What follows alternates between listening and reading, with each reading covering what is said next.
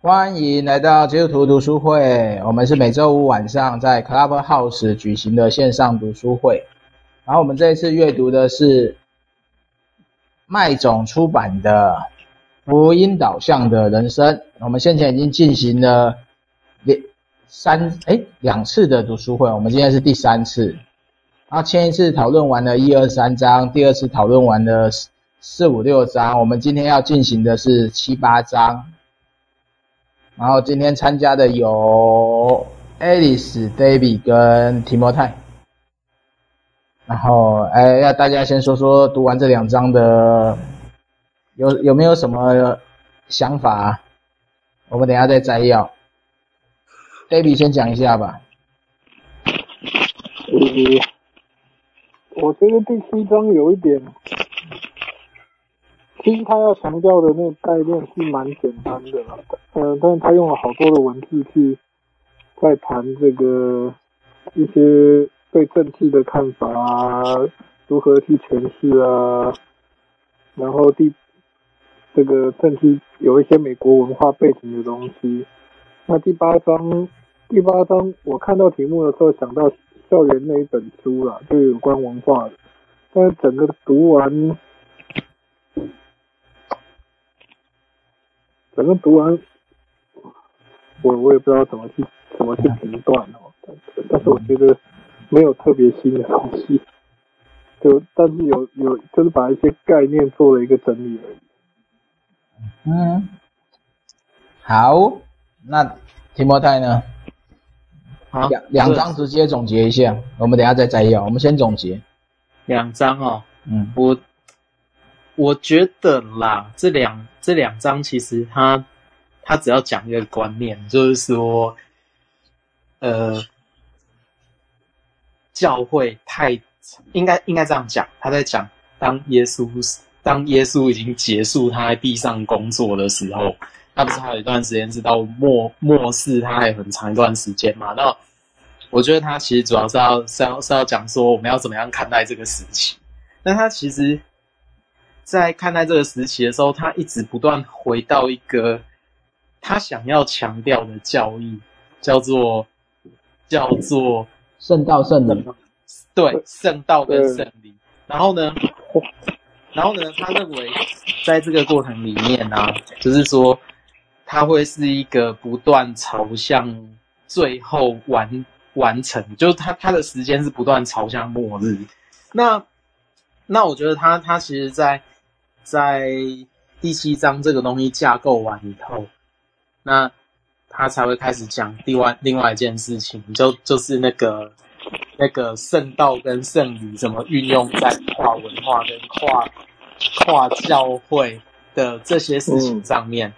那所以在这些事情上面，其实我同意他一部分，但是我也不同意他的他的做法。对，那这个我就可以之后再来，之后再来说，因为他强调的是在加尔文式的教会里面，就是圣道跟圣礼是是培养基督徒生命的一个核心。那当然，嗯，他讲的这个是没有太大的问题，但是他，但但是。他在诠释上面，他其实犯了很多，就是他他可是不是犯了很多，就是说他其实有很多不太细腻的地方，然后让这个圣道跟圣礼的这件事情变得非常枯燥。然后，呃，这大概是我读完这两章，就是一个初步的初步的结论，这样。嗯，暂时的结论。OK，我们还有两章就要结束这一本了。啊，读完这两章，我只只有一个感受：读读这一类神学的书会让人得焦虑焦虑症，因为它的文字结构太过于松散，又不符合逻辑推论，没有建构支撑点，只是在用碎片化的东西去解释一个议题啊。对。所以，所以我我我完全可以理解为什么有人读神学读到崩溃，或者有人读神学读到需要去看心理医师，因为他不是建构在一个符合我们这种堆叠模式的一个思考方式。它是用片碎片拼凑，然后拼凑不出个东西。现在第七章讲的洞见就很单纯嘛，讲的就是耶稣的得胜嘛，然后用各种例子在谈嘛，然后耶稣的得胜呢是创造救赎嘛，战胜了罪跟死亡嘛。其实这东西很单纯嘛。嗯，对。然后第八章就是回到刚刚讲的，就是教义嘛，讲圣道就是教义嘛，教义的重要性跟跟所谓的。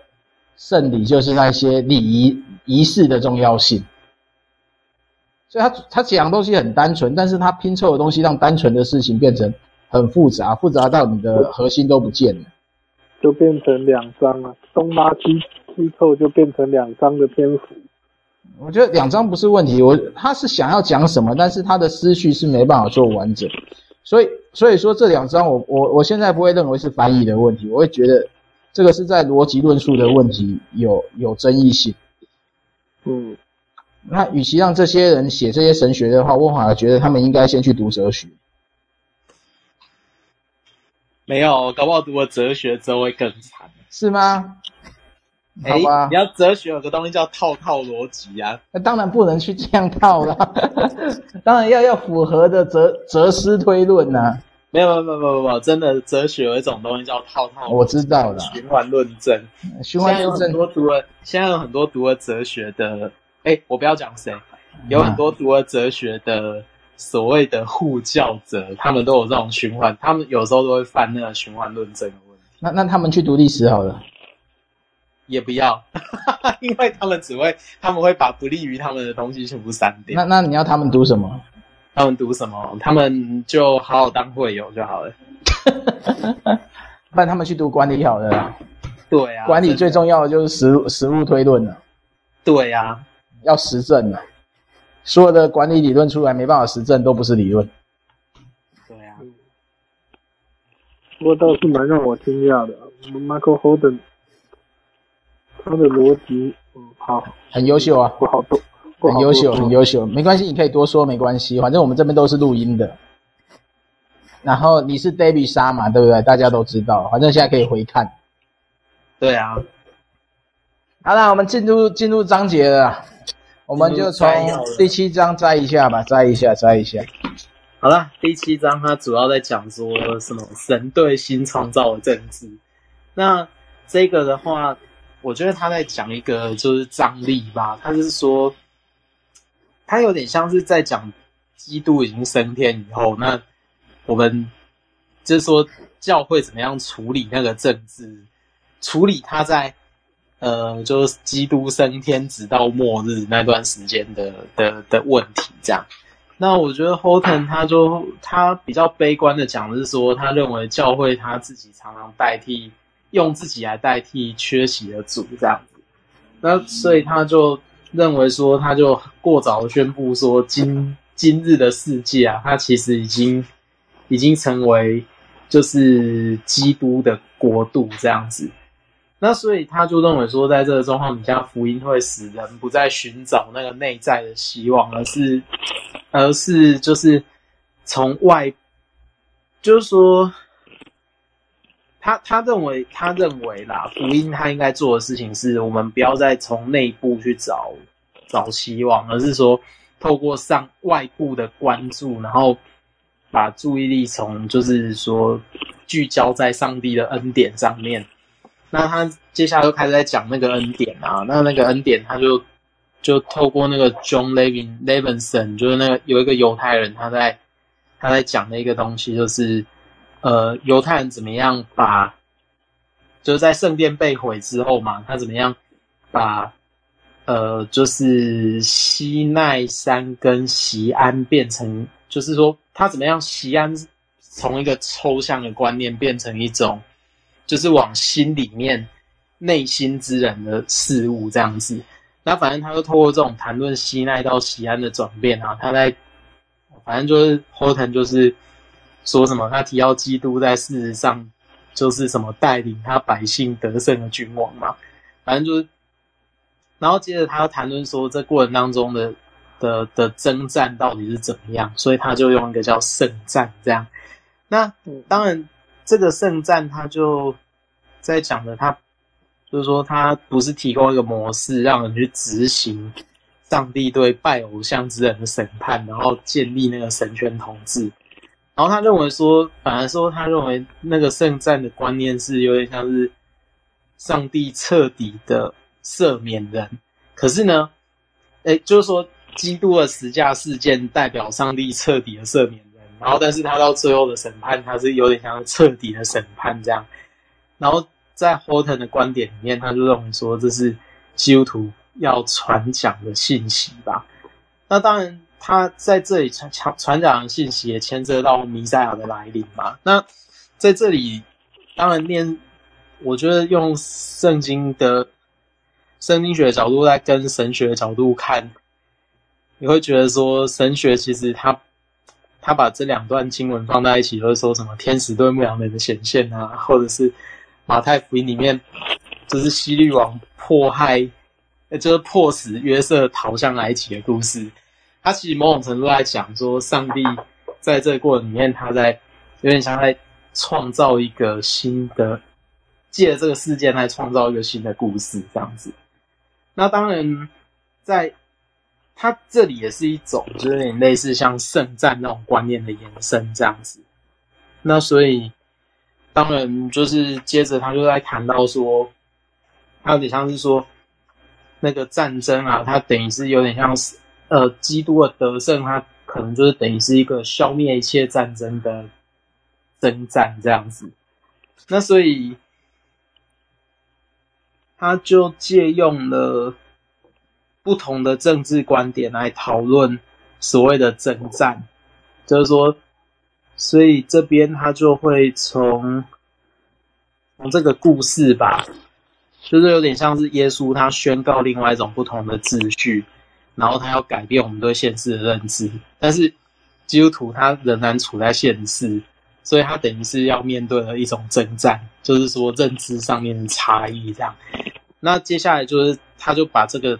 观点推演到属灵征战里面，那这里面我觉得一个我摘了一段一段文字，就是说，呃，他认为说教会作为大使命的肩负肩负者，然后他就认为说教会本身它才是世上唯一可以解决问题、实质上解决问题的机构，然后所以在这里他又提出说，在这种什么灵性的征战里面啊，不是什么。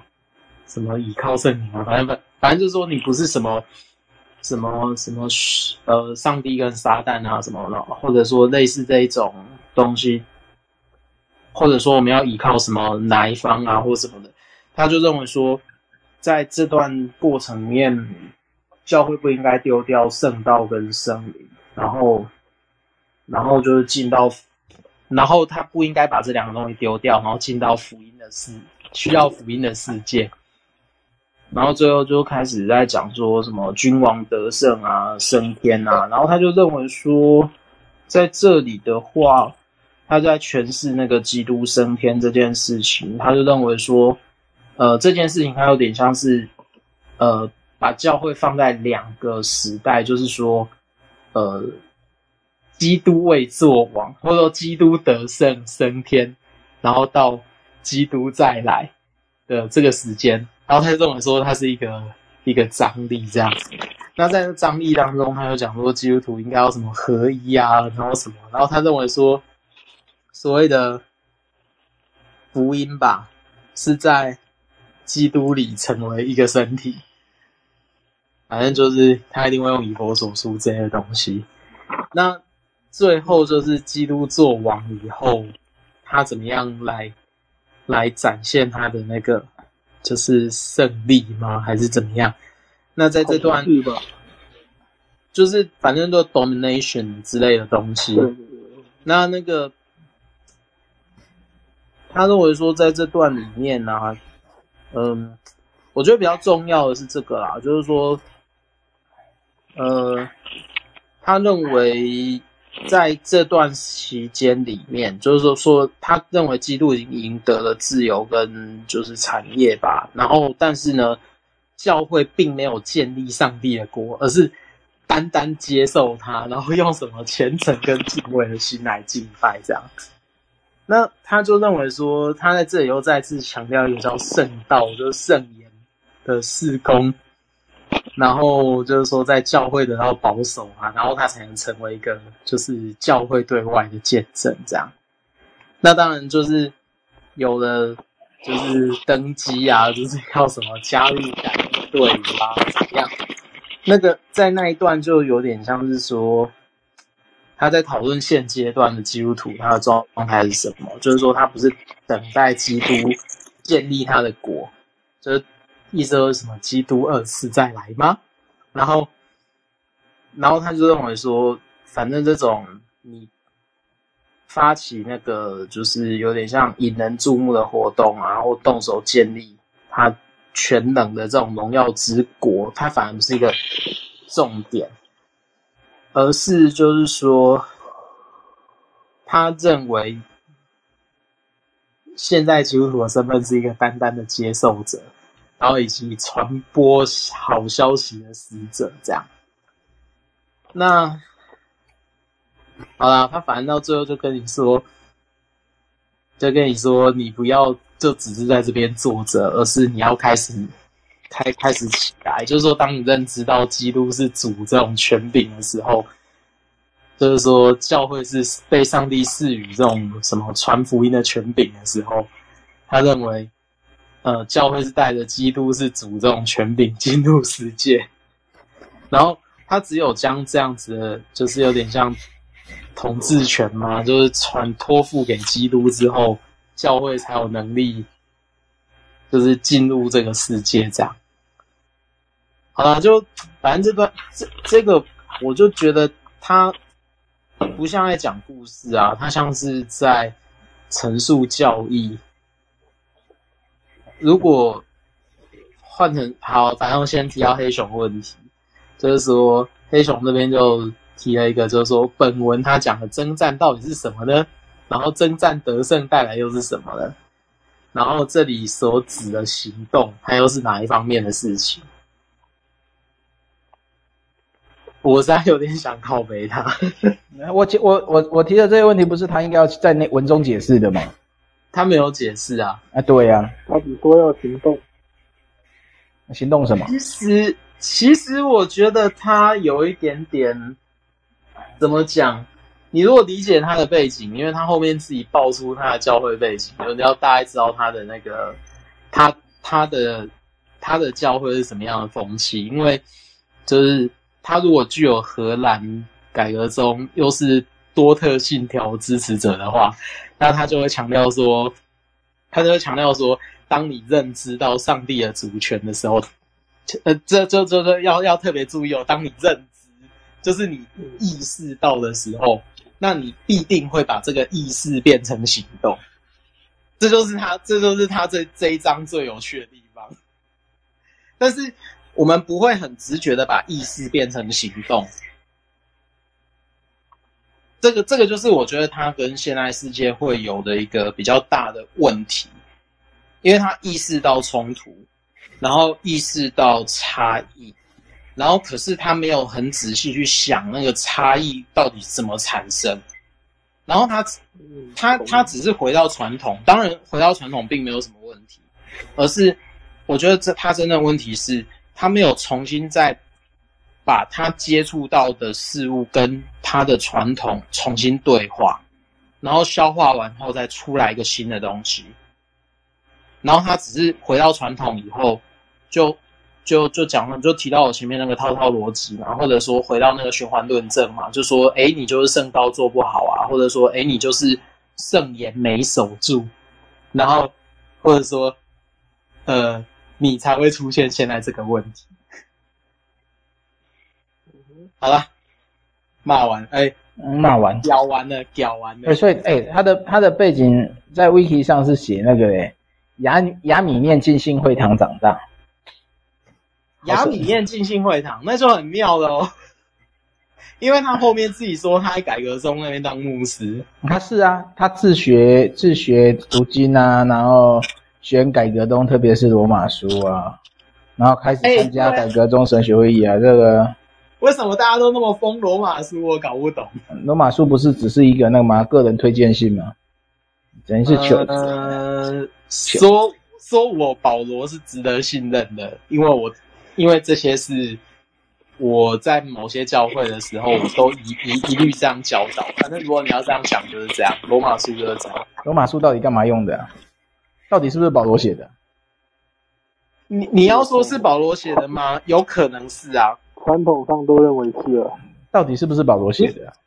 你要说不是，其实也没什么证据说他不是，也没什么比较真啊，也没什么证据说他是啊。反正说反反正你如果要说真的有争议的，那就是后面的后面的铁铁萨罗尼加，我记得比较有争议的是铁萨罗尼加，或者是啊不讲错了，以佛所。嗯，以佛所是比较有争议的。嗯，以佛所跟菲利比，所以他是在改革宗教会幕会的。对，假设你要去讲他是在改革中的这个背景的话，那他会强调这个，那也有可能是他对于亚米念的这种有点像反弹吗？我不知道，有可能啊。但但但是，他不是截然对立的事物吧？嗯。可是有些人就是他到他他神学到了，比如说那个级到了，比如说某一种，比如说假设啦，某一种端点的时候，他又会再弹回另外一端，就等于是你会觉得他中间没有真的很认真在对话，而是说我引述传统是为了要对抗一些什么东西。我不知道，反正反正他的背景背景就是这么神奇。对，难怪他会出那本书，什么加尔文主义跟反驳加尔文主义。嗯，对啊，支持跟反对啊，对，蛮厚一本。基督徒信仰，天路客的神学，没有基督的基督教，福音的托付。完了，我对他的书完全没有期待，怎么办？对啊，好，那就不要有期待，继续把它屌完这样。啊，第七章还有没有什么要讨论的？有没有什么重点没讨论到的？基督已经得胜吗？对啊，然后权柄，权柄都在，权柄在基督身上，所以教会有权柄，然后就要带着好消息进入全世界啊。这是他第七章的结尾啊。我们要怎么样在认知到基督已得胜的这个状态底下去工作呢？去做事情呢？如如何在基督已经得胜的状况下好好讲话呢？对呀、啊，他没有在好好讲话。唉，好累哦，讲的讲的讲的，看着这本书，看得我都好焦躁哦。对，真的。好了，第八章把它结束掉吧，把它干掉。好，第八章。关麦，关麦，没讲话的人关麦，不然杂音好重。好。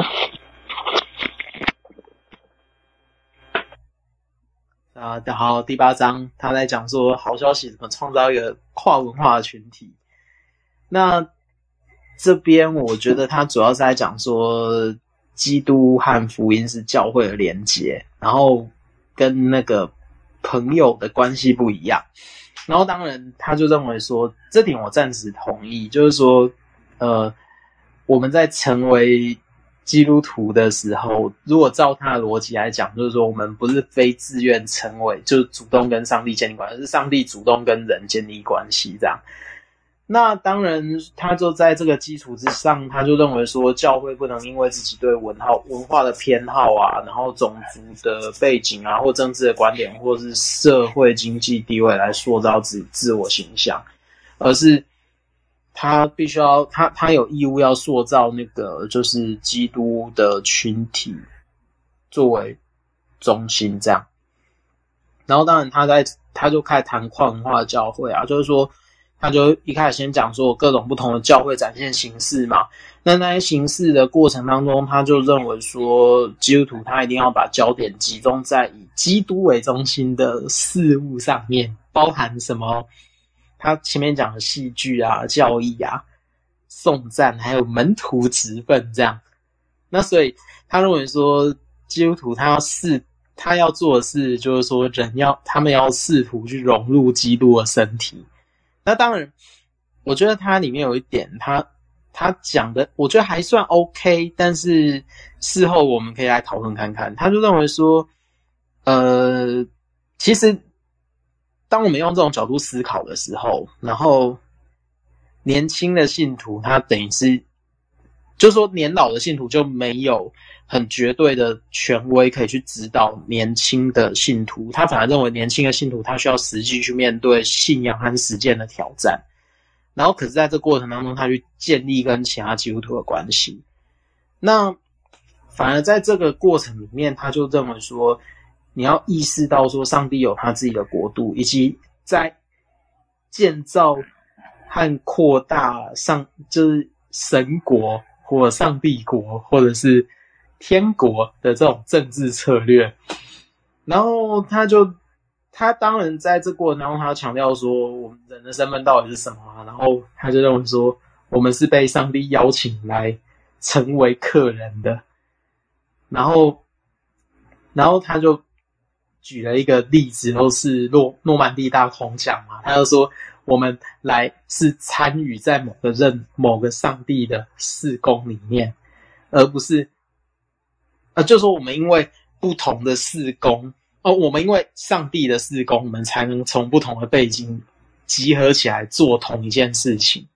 那当然，我觉得他这个说法还蛮巧妙，但是比喻我自己不不爱，就是说太过阳刚这样。但是好，就我觉得他比喻其实也没有那么恰当这样。那反正他之后就在谈说，就是。圣道的施工到底是怎么样？所以他就透过使徒行传开始来谈，然后他在这过，他就分析说，就教会的成长啊，跟圣道的传播，它其实是有一点点像是相辅相成的关系这样。然后当然在这里面，他就是改革中，他因为谈说圣道跟圣礼嘛，那圣礼的话，他就会谈到说圣圣礼。有有些人会觉得说他离基督徒好像很远，但是如果用反正加尔文的观点，他一定是一种恩典的媒介这样。然后他会，他其实中间有一个蛮重要的地方，我我觉得就算嗯不是很死忠的加尔文也会同意这样子。他认为说在这这过程当中，其实呃圣道跟圣礼。它其实会成为讲台的核心，但是其实更重要的是透过圣灵在教会圣礼中的运行，这样。那他就认为说，当你在这个事物建立的时候，然后他教会就不会是变成一个就是有点像社团啊或者什么，而是一种它可以建立到真正跨文化的圣徒相同这样。那。当然，他接着就会去谈说，到底上帝的新世界，或者是那个世界秩序的，就有点像不同国度的不同政治，它到底是怎么怎么运作的？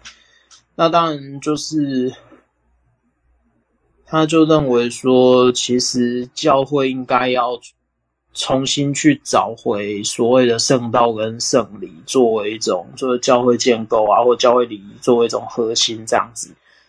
那让上帝的道，他可以在宣讲啊这类时间，他会去在宣讲过程当中，他预备一个人，然后进入就是上帝的国度这样。那所以，呃，他就认为说，从这里啊，就要去从去思考一个问题，是说，到底教会的应许是什么？然后。他这里就会讲说，应许驱动了教会，在这段他就会开始提说，教会蒙召代表上帝，然后他奉基督之名传福音，那这就等于是一个应许。那这个应许是给，有点像是给基督徒，然后他还给他基督徒的之后，就等于是上帝的应许是包含，它是包含在整个圣约里面。那当然，我觉得这边其实可以衍生一个问题啊，就是说，当然对第一代基督徒来讲，或好几代基督徒来讲，那圣约对他们观念一定是不一样的。那我我我另外想到一个问题是，如果我们要讨论圣约的话，所谓要圣约当成是当成是信仰的信仰的指导或者是驱动的话，那我们要怎么样在台湾的教会里面，他去实际去去去实践？对，那这个问题其实我觉得可以等下来讨论，但是我一个比较。比较单纯的答案就是说，我们其实是要认认知到，我们在我们的教会在现在它真实的状态是什么，然后到底圣约怎么样在这当中在运作呢？这个我就觉得可以再讨论。那在这基础上，他就会开始讲说，事工跟宣教要要怎么样进行嘛？那从事工跟宣教的话。他会认为说，当你去重视圣道跟圣礼的时候，他会开始为教会的，就是一些一一些身体啊，他就是说每个人都在基督里面都是身体嘛，然后他会为这些肢体在这过程当中提供最基本的服饰，然后在这个服饰他会建立起一个群体，然后。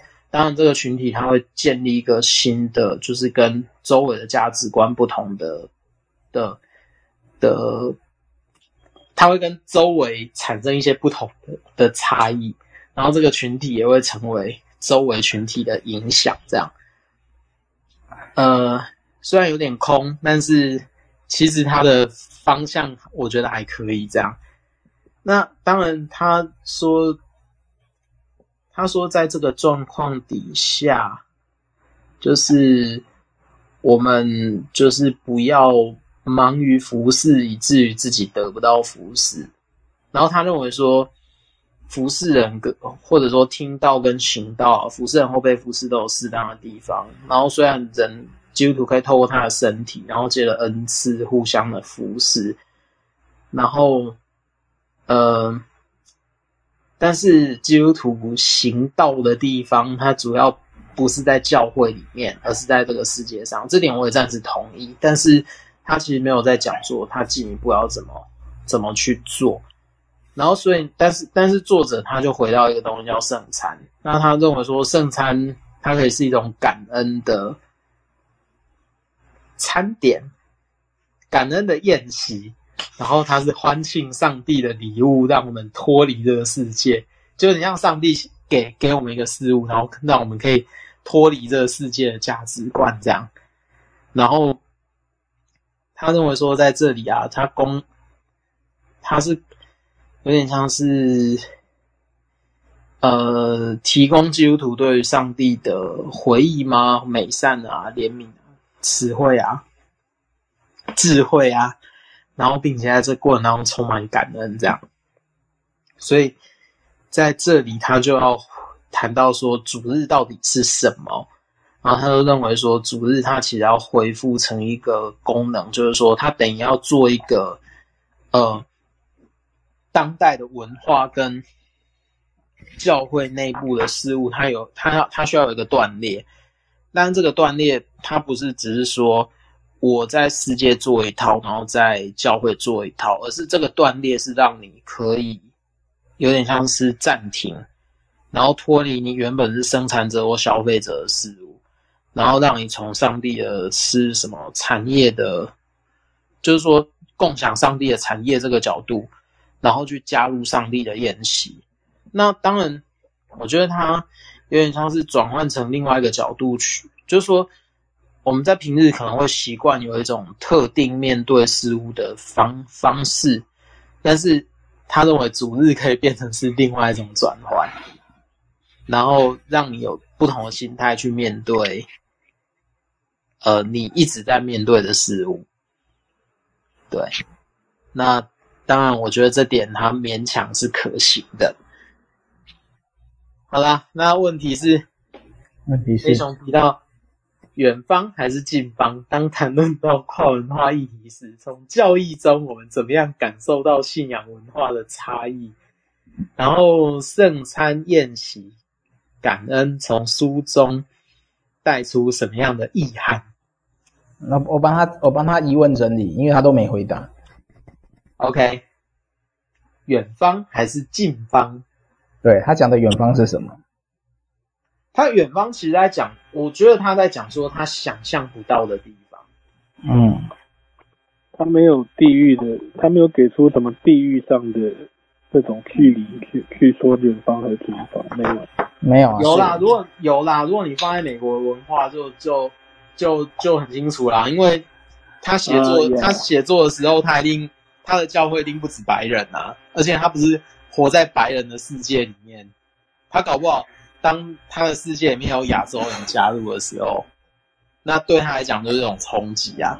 远方、近方，yeah, 所以他想象的远方的话就是那种亚洲人。对，如果放在美国的处境里面是这样，没错。然后嘞，还有一个东西，那个 N 字不能讲的啊，那个呃，African American。所以你会觉得他好像处在一个封闭的世界里面，然后他所谓的远方是他想象出来的，他没有真的去接触，他没有写出他到底什么远方啊？不管是呃人种的差异、文化的差异、距离的差异，好歹要讲清楚嘛。他他其实很违反人类学一个原则，就是说他没有。参与在不同的文化里面，或者说参与在不同的教会、教会礼仪的经验里面，以至于他对于圣道跟圣礼的理解是非常死板的。我正想说，就是他这一他这一章说是一个跨文化的群体，可是他对文化的解释和文化的丰富其实是比较缺乏的。就起码我在读这一章，我有这种感觉。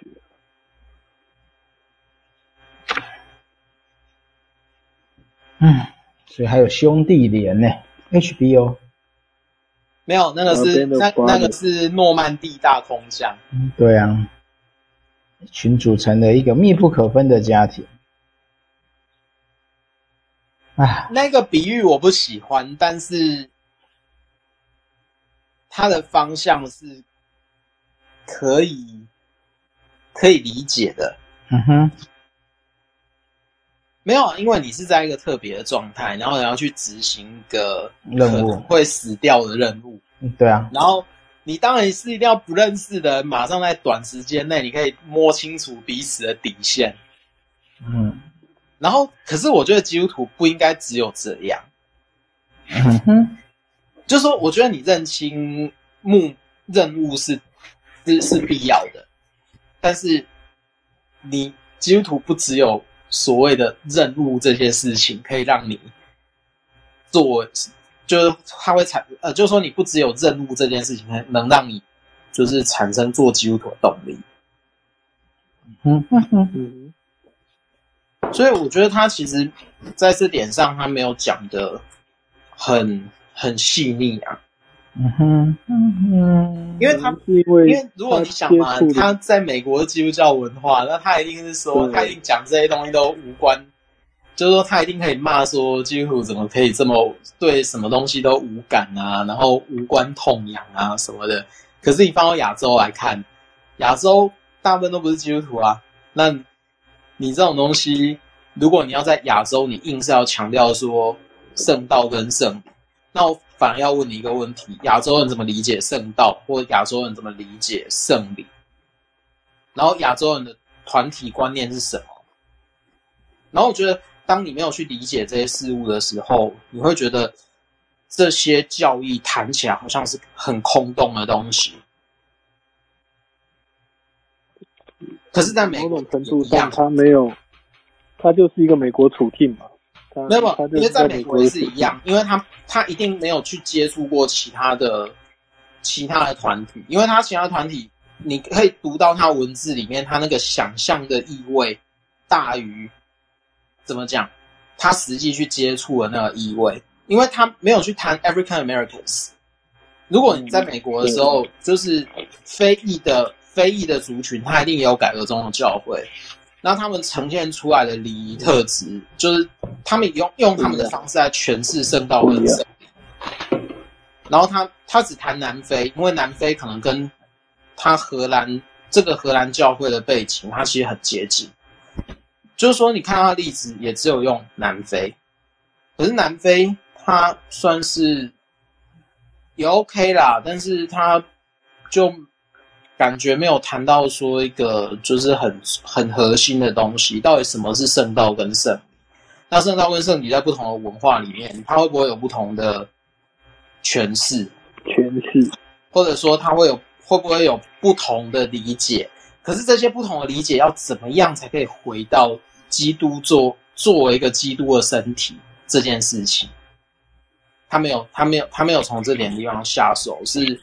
他这本书在，我觉得在亚洲，它其实很难引起共鸣，可能也有这个原因。嗯，好，就还要讨论什么？还要继续开骂吗？还要讨论什么？没有啊，没有，没有。差不多了，因为爱燕教会啊。你讨论爱燕教会，大声一点呐、啊。没有啊，就是说，就是说什么？就是说，爱宴也是一种圣餐呐、啊。对啊，呃，而且要怀着感恩的心嘛，对不对？跟他八第八章后面也提到。没有啊，这个这个这个就这个就完成是那个啊，你的圣礼这些这些的诠释要到要到怎样的程度嘛？对啊，嗯，因为。事事实上，如果他真的要谈圣礼，那他应该有有不少篇幅去谈那个圣礼的圣礼的原因，然后它代表的都含义。对啊，你不能光从那个希腊文什么 Eucharistos 来谈这种东西啊，因为你不能光从那好，然后感恩来回应这个。哎，因为很好啊，对不起，改革中有没有洗脚礼？没有，就我所知没有。那为什么要废掉？没有没有没有，因为他认为，因为当时候在宗教改革的过程里面，他是，呃，我的理解啦，就是说，嗯、我或或者说我的诠释，我的诠释是他他为了要做一种跟天主，就是说跟天主教的激烈切割，所以他认为说，真正在他他只接受说圣经里面出现的这些礼礼仪。或者说，在新约里面正式被接受的，所以他原先他只接受的是洗礼跟圣餐，洗礼后、圣餐，对，他只接接受这两个作为是圣礼。那婚礼那那个算那天主教我记得是七个吧，就是说包含包含你洗礼嘛，然后见证，然后跟你死掉的时候要。要要抹油，然后还有一个什么？你结婚的时候的婚婚礼，洗，然后婚礼，然后洗礼跟圣餐，还有一个我忘记了，洗脚里没有，抹油礼，洗脚礼没有，嗯，洗脚里是哪里有？真耶稣教会有，对，是真耶稣教会的专专利，也不止啦，我记得有些教会也有，对，但是他就认为说洗脚不是个礼仪呀。然后反正反反反正我的诠释是，宗教改革的时候，他为了区分差异，然后他刻意去强调说，我们遵守就是从什么使徒跟从使徒来的这些这些这些礼仪跟教导，所以他认为我，从使徒来的礼仪跟教导只有洗礼跟圣餐。所以所以他这还要先回到那个仪式感的意义是什么？对啊。不然，我觉得如果你用“圣礼”两个字去讲，那到最后大家只是为了，呃，按其实这也是让后代人所规范的仪式去进行，而不是回到最初的仪式去进行。你就越来越多规条嘛，说圣餐要怎样怎样嘛，对不对？圣餐一定要用葡萄酒嘛，还有什么？有的没有的，嗯。那我觉得这样就会就会就会。解释的内涵太少。嗯哼，如果说他用福音导向的，以这个福音导向人生为标题的话，那他一定一定我们就要回到上一上一上一次谈的嘛，他的那个是什么东西造成这个驱动啊？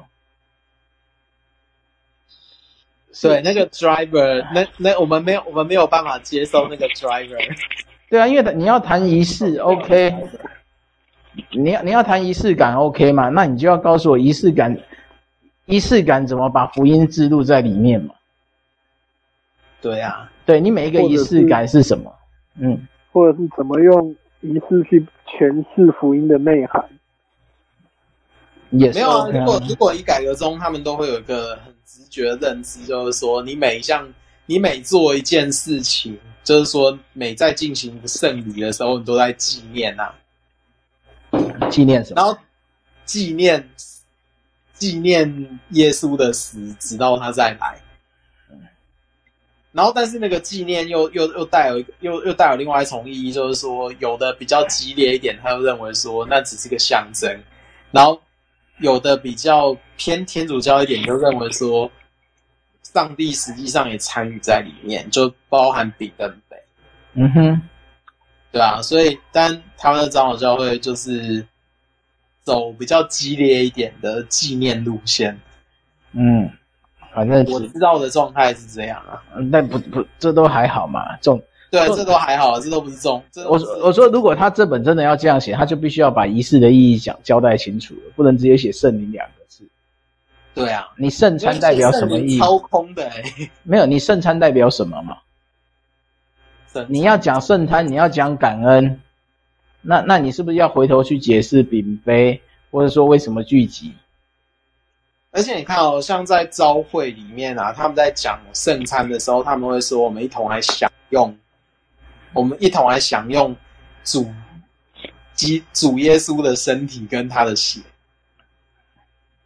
哎，这个就不一样了。就是说，当你这样说的时候，他就等于带出了另外一层意义。嗯，我们在吃喝耶稣的身体。对，这个在这个其实很有意思。就是说，就是说，但但是，我觉得他把这这个东西丢到旁边，他说这东西都你们应该懂。他有一种这种意味在。那如果都懂的人，干嘛读他这一本？哎，对啊。那可能他是放在那种北美教会那种基督教文化比较浓厚的状态下的猜测吧。嗯，美哎，不可能。现在北美基督教教义涵盖很大，大家只是拿香跟着拜而已，不是吗？没有啊，因为他都一直在干掉说那些什么四公啊什么的，那就拿香拿香跟着拜的信仰没。教会很干，应该说什么教会？应该说他很干掉那一种，就是。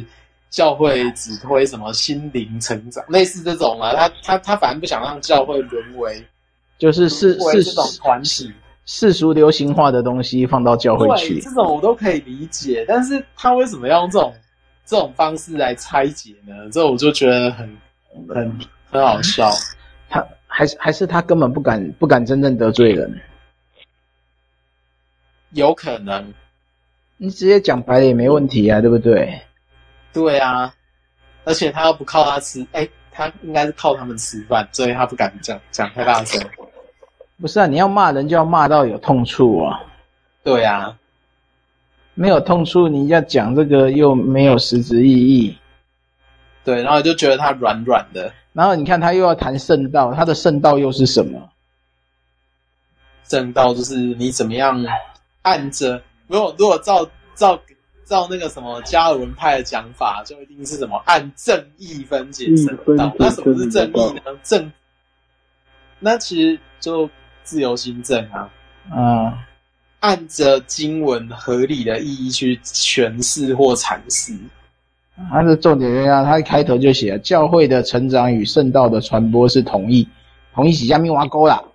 就是说一样的意思啊，所以他就告诉你说死无形状都告诉你这么做了。那现在的教会当然一定要这么做啊。所以呢，所以呢，所以他就回到罗马书第十章讲的论证。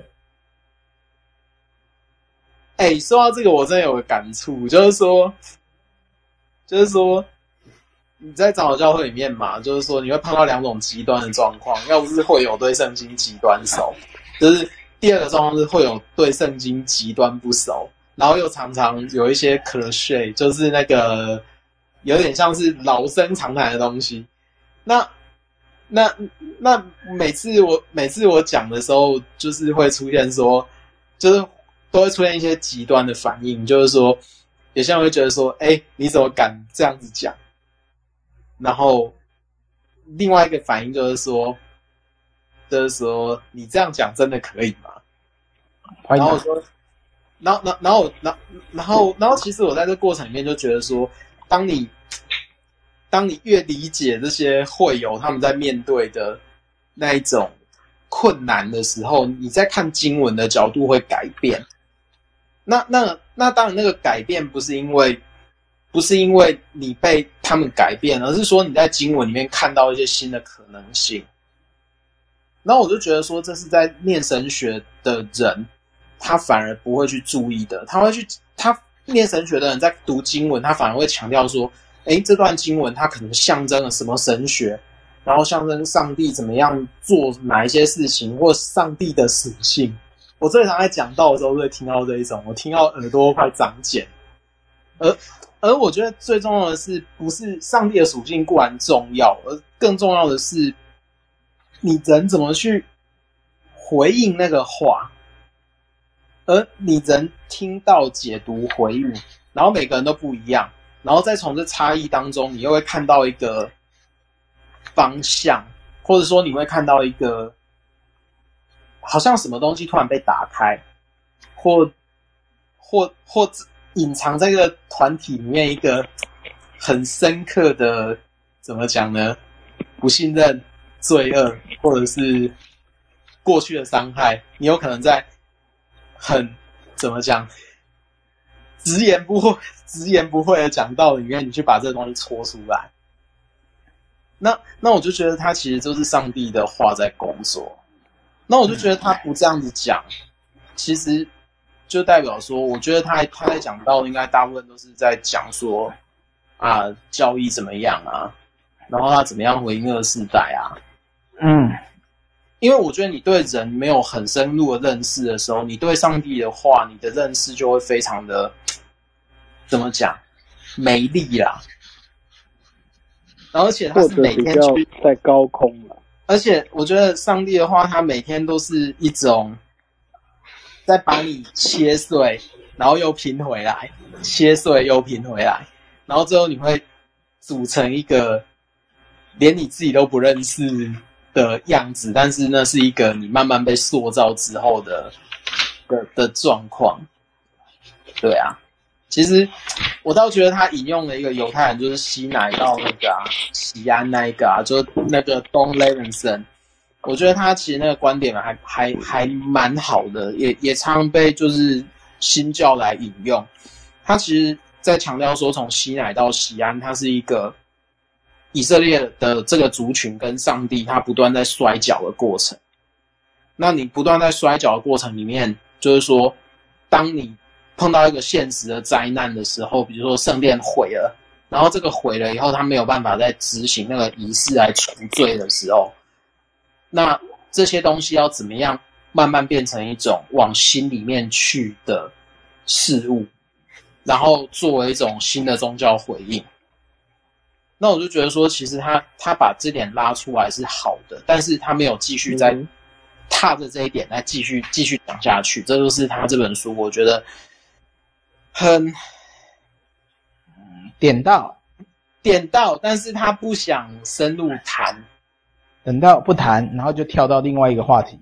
对，然后另外一个话题讲到点到，又跳过另外一个话题。这个东西又可以很深入去谈圣道，为什么犹太人要这样？可是基督徒他怎么样去看待看待这种有点像是你要不断内化上把上帝的话语一种内化批判，然后摔跤回复，然后回应的过程当中你会跌倒，然后你跌倒的时候你又会强迫你又会站起来之后，然后你又会被上帝的。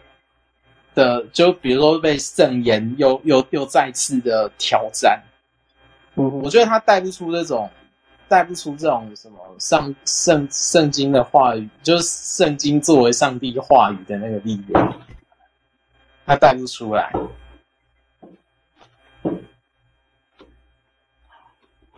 所以读到好累哦。对啊，我还不还不如去读布鲁格曼。嗯，布鲁格曼会告诉你说，这个上帝是难以预测的。嗯，然后你要在这个难以预测的过程当中，你不断的跟，你不断的借透过这个东西跟上帝对话，然后你也不断的带着会友去透过这些东西跟上帝对话，然后一直到最后，你们会发现一个你完全没有想象的，就是完全没有想过的教会发展的方向去，因为他有写过很多东西，都是用这种套路去写的。而这种套路就是，我觉得他，他用，我觉得一个做神学的人，他其实很难有这种很直接的反应啊，或者是力量啊，这种我觉得有时候会会觉得他很空虚，然后就活在自己的那个架构里面，然后他也不愿意去了解他面对的会有可可能是什么样的状况。嗯哼。然后，也许他就会只听到他自己想听的事物。嗯哼，就包含他不是前面有一个例子吗？就是说什么有人告诉他说：“哦，教会的什么东西太多了，所以我喜欢来这里听讲道。”当然，这也是一个问题，但某种程度也反映着说一种你对于圣。圣礼吗？或圣言一种僵化的解释的时候，或者你为了要符合某一些教义，然后你做出来的事物，然后你又不是做的很，你又不是很深入的去理解，说你的教会群体到底是怎么样子，在面对什么样的挑战，那你讲出来的东西其实就会很没有说服力。好。啊好啦，我已经骂完了，我不要再骂了。好，那我们下一次就要读最后两章，一个叫做“健康版面”，在素食世界里享受宴席。你看，他图片放的就是洗脚底啊，为什么不谈洗脚礼？哦，对啊。真耶稣教会的洗脚礼，那我们 call 一下真耶稣教会的人上来好了。OK 啊，然后他这一章讲到最后也是讲圣餐呐、啊，对不对？对呀、啊。最后那边谈主要事件与神同吃同喝，结尾是吃喝主的身体，结尾是吃喝快乐，没的，吃喝主的身体而已。吃喝主的身体。我们确信自己参与到他的死亡与复活。好啦，下一章就长这样啦。然后在第十章今日头条，今日头条是什么呢？你猜？教会被掳中。